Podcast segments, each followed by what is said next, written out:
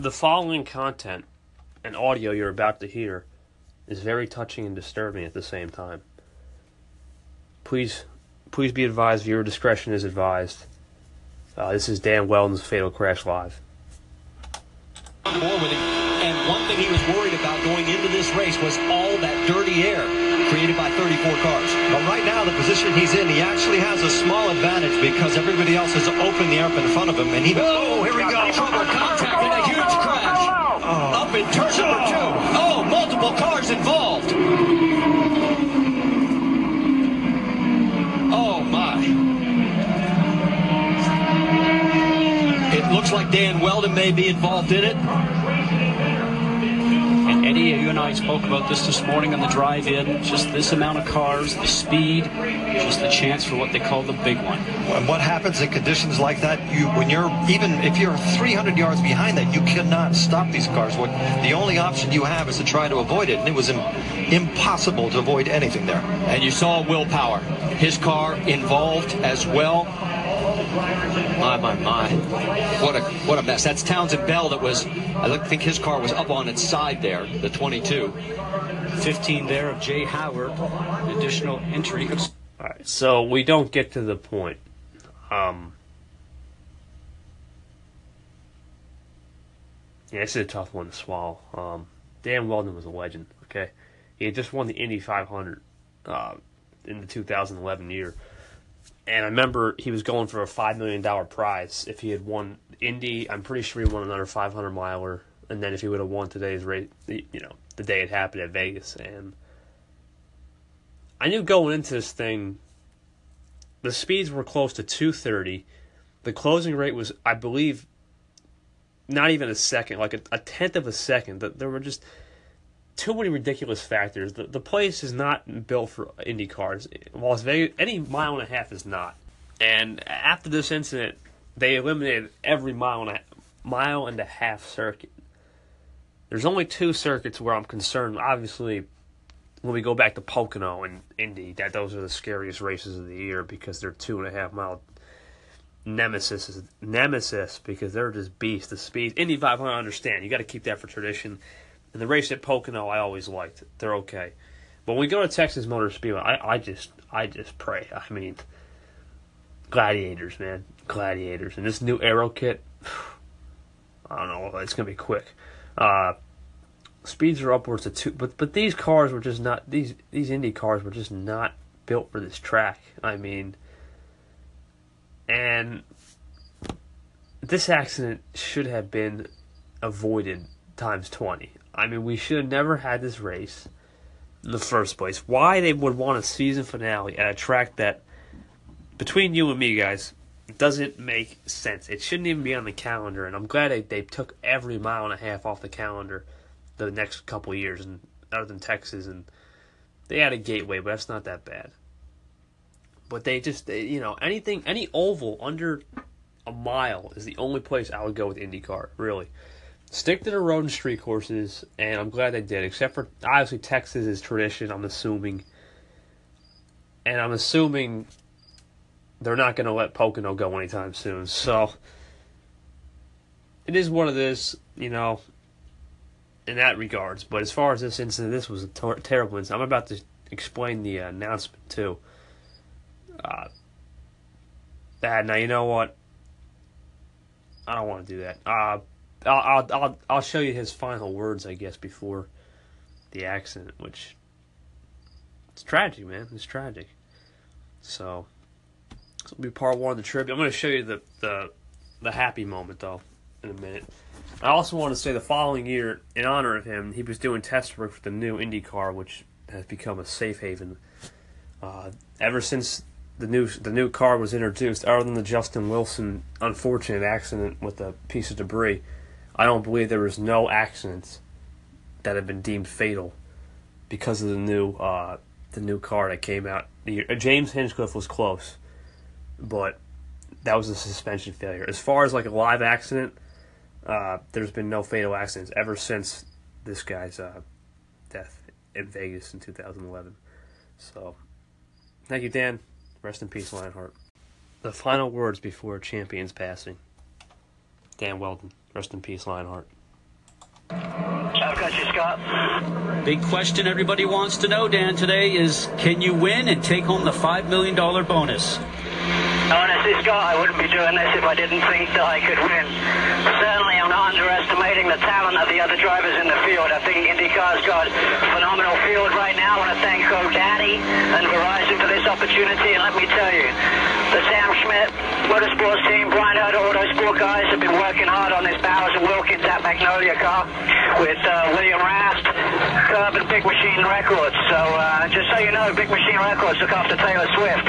She's big right now. I've got to uh, try and impress them a lot. And the speeds we have here, 222 miles an hour. I mean, just fantastic speeds here today. Expect that in the race? Absolutely. I think they'll be a little bit faster, but uh, this is going to be a spectacle. This is a great way to go out uh, for the IndyCar Series in 2011.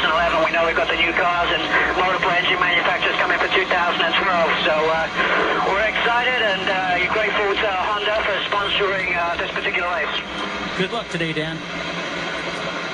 There's our starting field across the top. Five mil- I mean, oh my goodness. Um,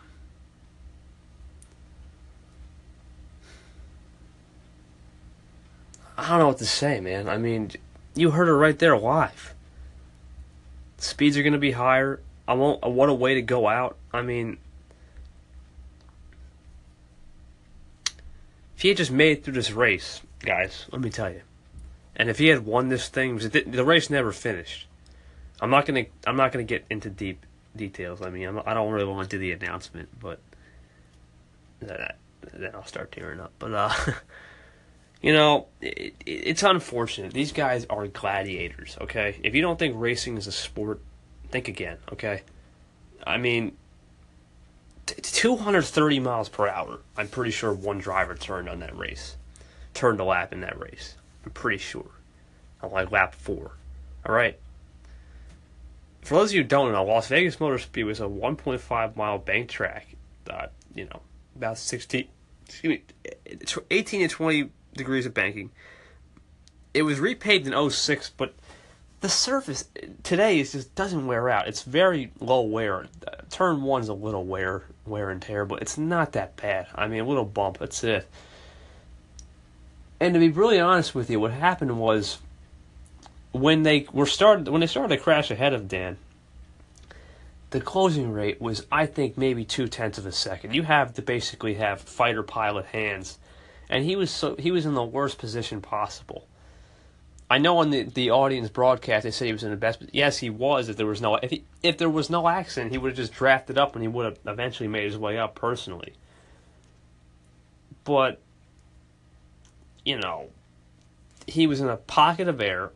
He had all the space to him, but the problem is when you got open space and you're not clustered up, you're not going to hit a car. You're going to go straight flying with the closing rate. He just went flying into the catch fan. He basically what happened was the the car in the cockpit. The cockpit went straight into the fence. So basically, I don't want to explain too much. His head basically got shredded. Basically, I mean, the helmet and the catch fence. bas- The catch fence did its job. Okay. I'm not. You cannot blame the catch fence. It's supposed to do its job. There's no catch, no catch fence there. He's out into the parking lot somewhere. Okay, those th- that thing's like an airplane. It's taking off. But just what happened was, I mean, I don't know what to say. To be honest with you, uh, you know, he would have had the next his the years prior. We call it the DW car, which basically means the DW 12, 13, 14, 15. Or, no, DW is 12, 13, 14. The Dan Wheldon 12, 13, 14 cars. And the aero kits came on. But the chassis was still DW. And I think this year, I got to look into it, but I think it's still a DW chassis. And yeah, just unbelievable, man. I mean, what a talent. 06 champ. I mean, or two time IndyCar champ. And you know, two time Indy 500 winner. Just we lost a legend on a day, and he'll never die in my heart. And racing fan around the world, he'll never die. So this is the sad portion of the tribute. Now I'm going to do the happy portion right now. The happy moment of Dan Wellens' career, the 2011 Indy 500. J.R. Hildebrand. Hart, Hildebrand.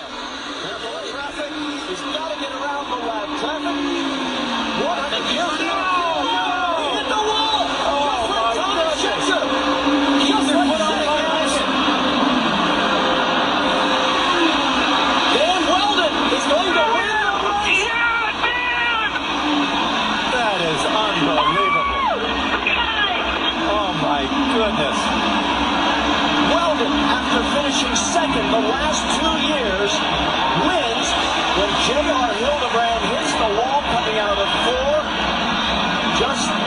Did.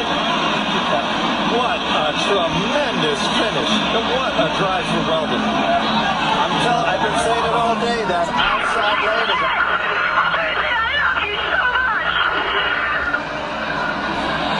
That was Dan Wheldon, if you didn't know. Absolutely incredible finish here at the 100th anniversary of the Indianapolis 500. Whew. Driving for Bryan Herta Motorsport. on the track. Stay out on the track. He becomes the ninth driver with two wins. And while he is celebrating, J.R. Hildebrand is aching inside. Yeah. Well done, my man. Well done.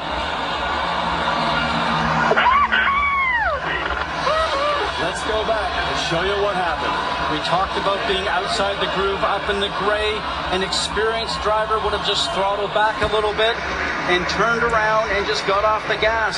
As you watch Dan Wheldon start to drive by. Look at this. just two feet in the wrong place.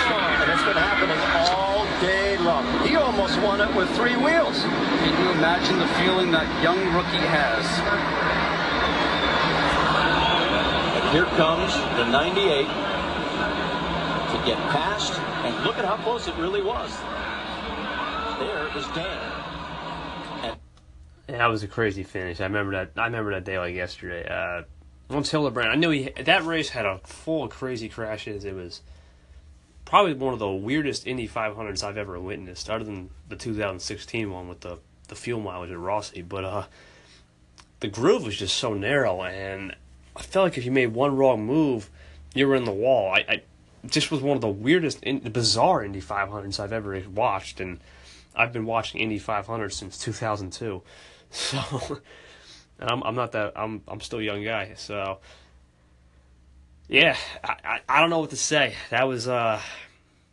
The 2011 race was just crazy. I mean, it, it had everything. That that wild finish at the end, just unbelievable. And Dan, Dan, I mean, I guess everything happened for a reason. That was his second Indy 500, and the final Indy 500, not of his career, but the final Indy 500 of this generation of IndyCar, because 2012 and on, the speeds picked up, but the safety of the cars have improved so much. And now with the the new new Aero kit coming in this year for 2018, uh, things will look better with the the spectacle of the Indy 500 because that's that's the race, man. That's every month of May, man. Once the May first hits, I know it's Indy 500 season. I mean, that's that's it. That's all I focus on, and and the world of motorsport. There's no football on. Baseball is just kicking in gear, and you know, obviously this year we'll have some World Cup coverage, but uh, you know, in 2018, but it's just unbelievable. I mean, you know, you lose you lose. You just don't think you would lose this type of this type of well classy guy. Five months later, you know. I mean, you know, four months later, and you know, in October, and uh, and life's short, man. Let me tell you, uh, for real. Damn, but he, he he never complained, man. These racers, this is what they live for. They live for the speed, and I give them hundred percent. That's why I love the sports so much. IndyCar, F one, MotoGP, NASCAR. I just they, I love it.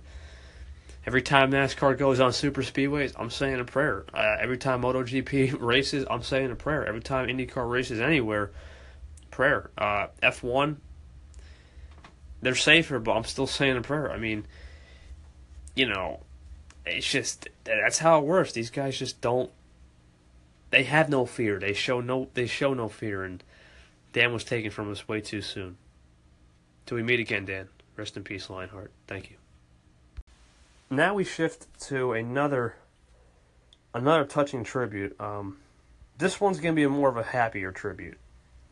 The Dan one was um not so happy. I mean, it was happy, I guess, with the 2011 Indy 500. That was that was a moment I'll never forget. But um, now we go to the happier side of life, I guess you could say. The King of Thailand.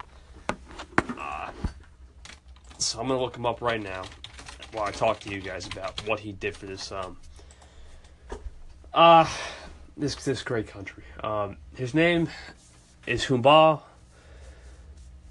Adelaide. Uh, I'm, I'm, I'm not. Um, let me see. Muhammad Adelaide. Okay. Uh, he was basically he died October thirteenth, two thousand sixteen. So I want to explain how I found out the found out about the news. So I was uh, in school, high school. I was now I, I would leave early. I would leave around twelve forty seven each day. But this was one of the, the like the one of twelve to fourteen days I think where I stayed late because I had to take a senior picture. And I remember taking the picture, and then my friend, I went, I saw my dad. He picked me up, as I live like five minutes away from the school, and he he said, um, no, he said my friend texted me, rest in peace, and I was like, what's up, King of Thailand? I'm like, okay. So I go home, I'm like, what are you talking about? You, sp-? I'm like, all right, well, you spelled the name wrong, so I kind of figured, all right, well, maybe this is a joke. But then I realized I turned the TV on, and not, it was real he died at the age of 88 uh, after a long it was just a long illness. He didn't smoke or anything. It was just just one of those illnesses. I mean he i mean just the work he did over the years the problem was i believe he just breathed he breathed everything in all the pollutants and whatnot out in the field and whatnot. And i want to read some of his famous quotes um, he he said and he's honestly one of the people I look up to, to be honest with you. Uh, so I'm going to do a, a, touching tribute with an emblem I have for a minute. So here's one of one of some of his quotes I I definitely I like like I I don't use them every day, but I think about these every day. Okay, here's the first one. A good person can make another good person. It means that goodness will let goodness in the society. Other persons will also be good. Okay basically he's trying to say there. I, I love this quote, man. You know, I, I I believe we are great people, and we can make other people good, helping others. You know, goodness will let goodness. It's basically just saying when you when one good person spreads wealth, you know, it'll, it'll spread good good things to the world. And man, I just I just respected this guy so much, to be honest with you. Uh, nature is something outside our body, but the mind is within us. Uh, that's beautiful because nature outside we can't control. Basically, he's trying to say it's outside our control, but the mind is what we can control. You know, our minds are so powerful. Nature is nature. I love that. Uh, goodness is something that makes us serene and content. It is magnif- magnificent. Those who are not good are evil. Be real. Let's be real. That that's happening in today's society. King was right about that everyone must be everyone must correct his own self or herself. This is something more difficult to cope with, but it is not impossible. We're going to have to make self-corrections in life. Beautiful. The the will to work of everyone in the country is the best guarantee of national survival. Yeah, basically he's trying to say there we need to be united. We need to be a country of one. And it's beautiful, you know. Uh, we don't get many people who think like this, and the king did. He thought about Thai's history, and it was awesome. I was honored to uh, uh, honored to see this guy. You know, not in person, but at least through the car. Like I said, I have a picture of him, and I'm going to do a touching tribute in a second. In Thailand's history, there have been dimensions from time to time, but in general, unity has prevailed. We yeah, unity. You know, uh, united as one in a country where, you know, he built from scratch, literally. Ever since he was a third world country, and now he's he's done so many great things. And the final one, I've been extremely touched by these signs of affection on part of the Thai people. Well, we Thais do. I'm uh, part Thai. We we call ourselves the land of the smile, and there's pretty good reasons why. Part one. So ten things you may or may not know about the King of Thailand. Let's begin. Number one, he reigned for over 70 years and 127 days, okay? Guys, that's 70 years in office. I mean, he was never in the office, okay? He just never cared about sitting down. I mean, he really never did. Every day he was up working, trying to help the members of the Thai community. It's, it was awesome. Much respect for him. I'm going to try to get through them quick, though, because there's a lot. Number two is actually his name is actually pronounced Bhumibol.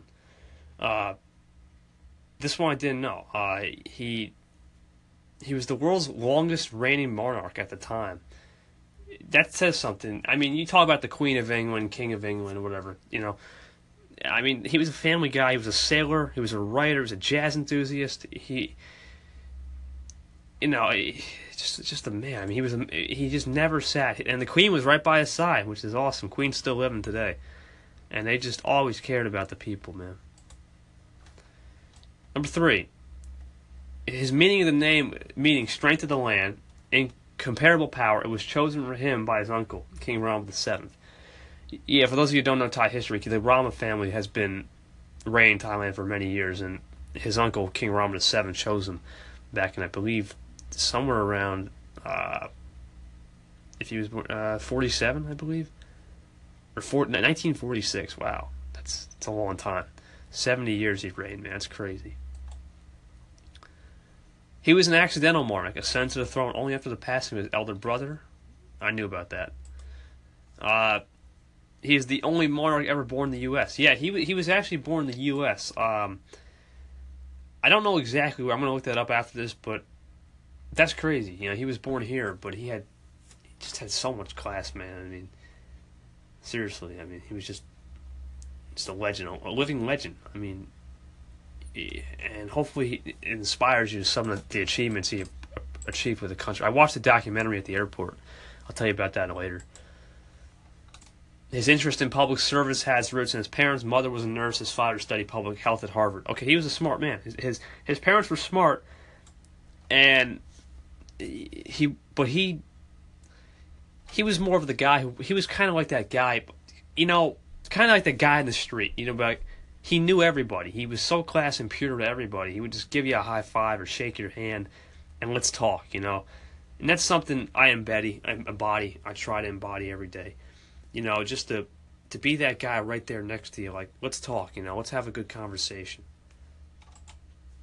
He was a jazz enthusiast who played clarinet. I like this picture that I'm seeing on the screen. Piano, guitar, sax. He also played with Benny Goodman and Stan, Stan Getz on special occasions. That's pretty cool you know, those those guys are jazz enthusiasts. I don't know too much about them.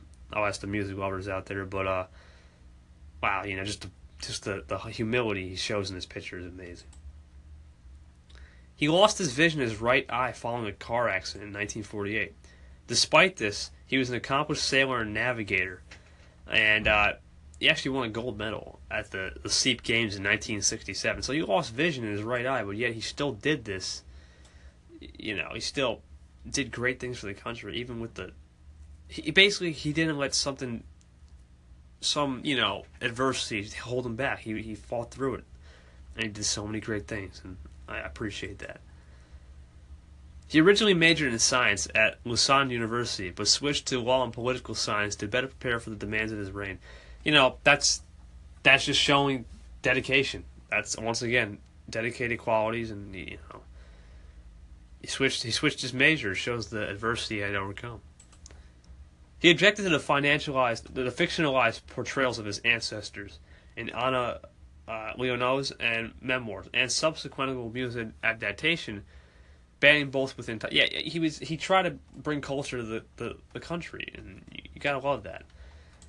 And I'm gonna go back, see where he was born in the U.S. I think. I think he was born actually. Um, Uh, I'm not sure. Oh yeah, he was born in Massachusetts, so he was born right up the road in Cambridge. That's crazy. At the Auburn Hospital, Mount Auburn. Wow, that that's amazing. You know, he was the first ever king of Thailand in the U.S. born. And uh, yeah, part part two. So in part three, I'm going to explain some of the world recognized uh, um, achievements for the world. And when I was in the airport, I remember watching a documentary, and one of the quotes was, "Your royal subjects um, remembered you for your grace, your gracious uh, acts and kind tributes." Basically, it was just a beautiful quote. I'm gonna try to pull that up. Okay, so the man he basically he wanted to improve working conditions and life conditions throughout the global community, and he was recognized for that by the world leaders around 06 and he won an award for actually in 06 he won an award from the UN Secretary uh, Kofi Annan in, in 06 for UN uh, Human Development Lifetime Achievement Award, which is awesome. And in 2013, the UN General Assembly, at the request of the Food and Agricultural Organization, voted to celebrate the annual World Soil Day on December 5th. That's the King's birthday. Uh, he would be 89 today, I believe. No, 90. If, if, if he was still alive, he would be coming up on his 90th birthday. Uh, so basically, his work in soil health and you know, he basically just made the soil rich. I mean, he, he he had projects, world development projects to protect and restore soil health in Thailand and beyond. Preserving soil health is the very sense, a sense of state, uh, the very essence of sustainability. Basically, he's trying to say there is, without the good soil nature, your plants can't grow. I mean, he he worked in agriculture. I mean, he would often travel to poor, remote villages any time of the day and just sit sit with the common man on the ground, the common farmer, engage in conversation, you know. And I, I, I respect that. I respect people who, who, you know, have power, but they're just like the common man. They don't have a big ego. They're just here to do things for, you know, it's just for the, the society, and it's awesome. Uh, as I'm reading this, he was bestowed an honor, uh, King Bahamba Punhampi. Uh, in 1960, Eisenhower gave him the actually his own name, uh, the Legion of Merit Award. I remember that degree of Commander in Chief. Uh, he was a Renaissance man, as many described him. His endeavors covered from the arts to sciences to the government and development. He was a peacemaker, a public health, a rice researcher, an agriculture developmenter, food security, humanitarian work, international property protection, and fellowships in music, art, photography, sports, engineering, and medicine. I mean, the man did it all. And he earned he, basically through the commitment though, he still had the respect and he was valued as one of the he was he was the model citizen, okay? You know how some kings are like they have they have corrupt power. He had he had he had no he had no corruption in his bone. I mean, he led the country like like any man would, you know he uh, basically he basically just said, um, hold on, I'm going upstairs right now. Uh, he basically when he when he reigned, he basically said, "This is my land. I'm gonna rule it the way I want." He basically just forgot the government. He was laissez-faire. He, he just he wanted to work for him and help others around him. And when I when I had a chance to to see his tribute, I couldn't go to the uh, ceremony uh, only because I didn't wear black. That was my fault. you have to wear black to do it. And you're gonna hear that. You see this? This is an emblem I got. So I'm gonna do this as my final part tribute. But I have his picture on the wall right here, so I'm standing right next to it. So picture this in your head. You see him right now in his royal throne. His look of determination. He doesn't care about sitting down. He wants to go out there and do things. And obviously, the beautiful queen is right next to him. And the queen is still alive to this day, but this is when he was young. He was like in his 40s or 50s or something like that. Or actually, no, he may have been older in this picture. I can't remember. I'll ask my mom. But the point is, you just you just don't you just don't see. excuse me. You just don't see kings like that, who are willing to work, who are willing to go out to the common. He did every day of his life. I think he worked. Like he didn't sit down. His royal subjects said he never he never took a break. He could he could me as he needed sleep, but he would he was kind of like I need three hours of sleep and I'm good to go. That's it. You know, just never stopped working. Did it for the did it for the country. Did it for his his people. Did it for his royal. So he did it for everybody, and that's why he is the most uh, royal man I know. So part four, I'm gonna now X out of the sites and tell you about what's happening with his body. The past year, that the Thai community has been, you know, distraught, and we've been as a, as a Thai as a part Thai citizen.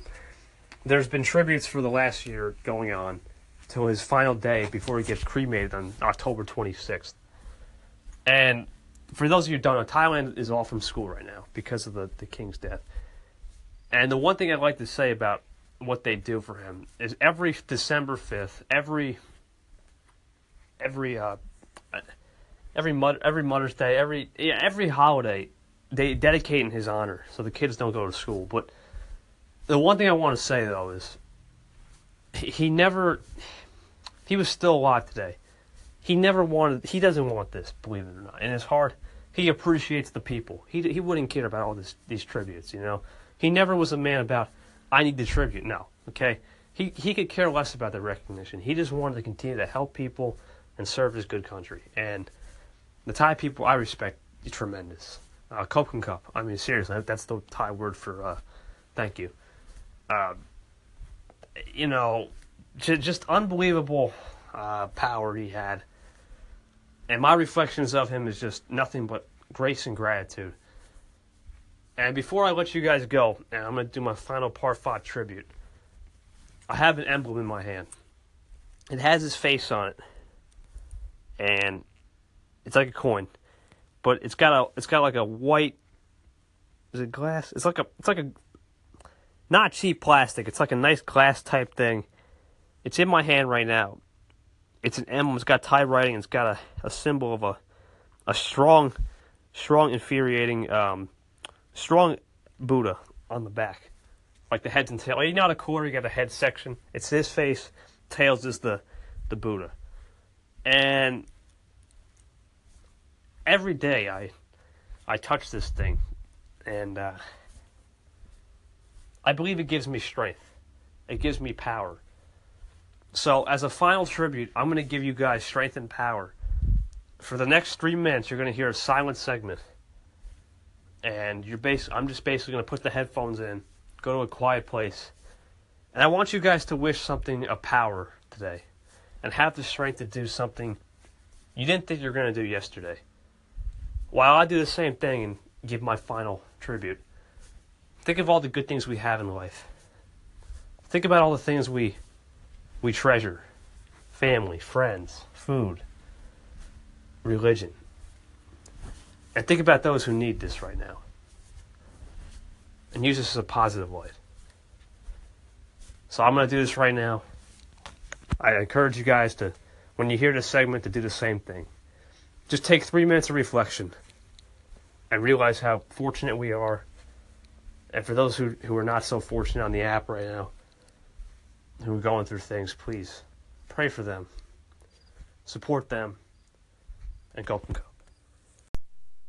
Okay, guys, I have the emblem in my hand. I'm going to hold it in my right hand for 90 seconds, and then I'm going to hold it in my left hand for 90 seconds. What I want you guys to do is just think for 90, just think for three minutes and just I, I, I encourage you guys to just think three minutes about how blessed our lives are and how our days are just so grateful and so humble, just like the King. All right, guys, I'm going to start this at 35, at uh, 40 seconds, and then I'll stop around um, two minutes 10. Then I'll do the other hand, and we'll switch.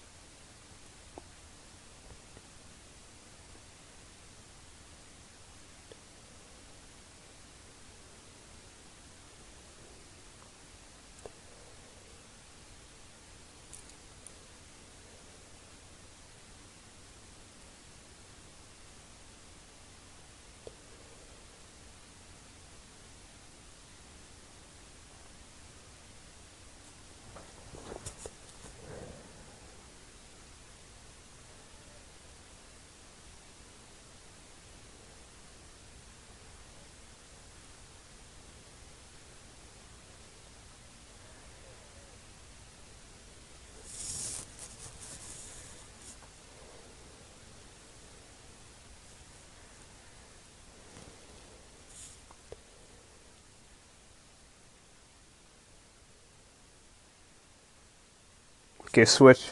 Left hand.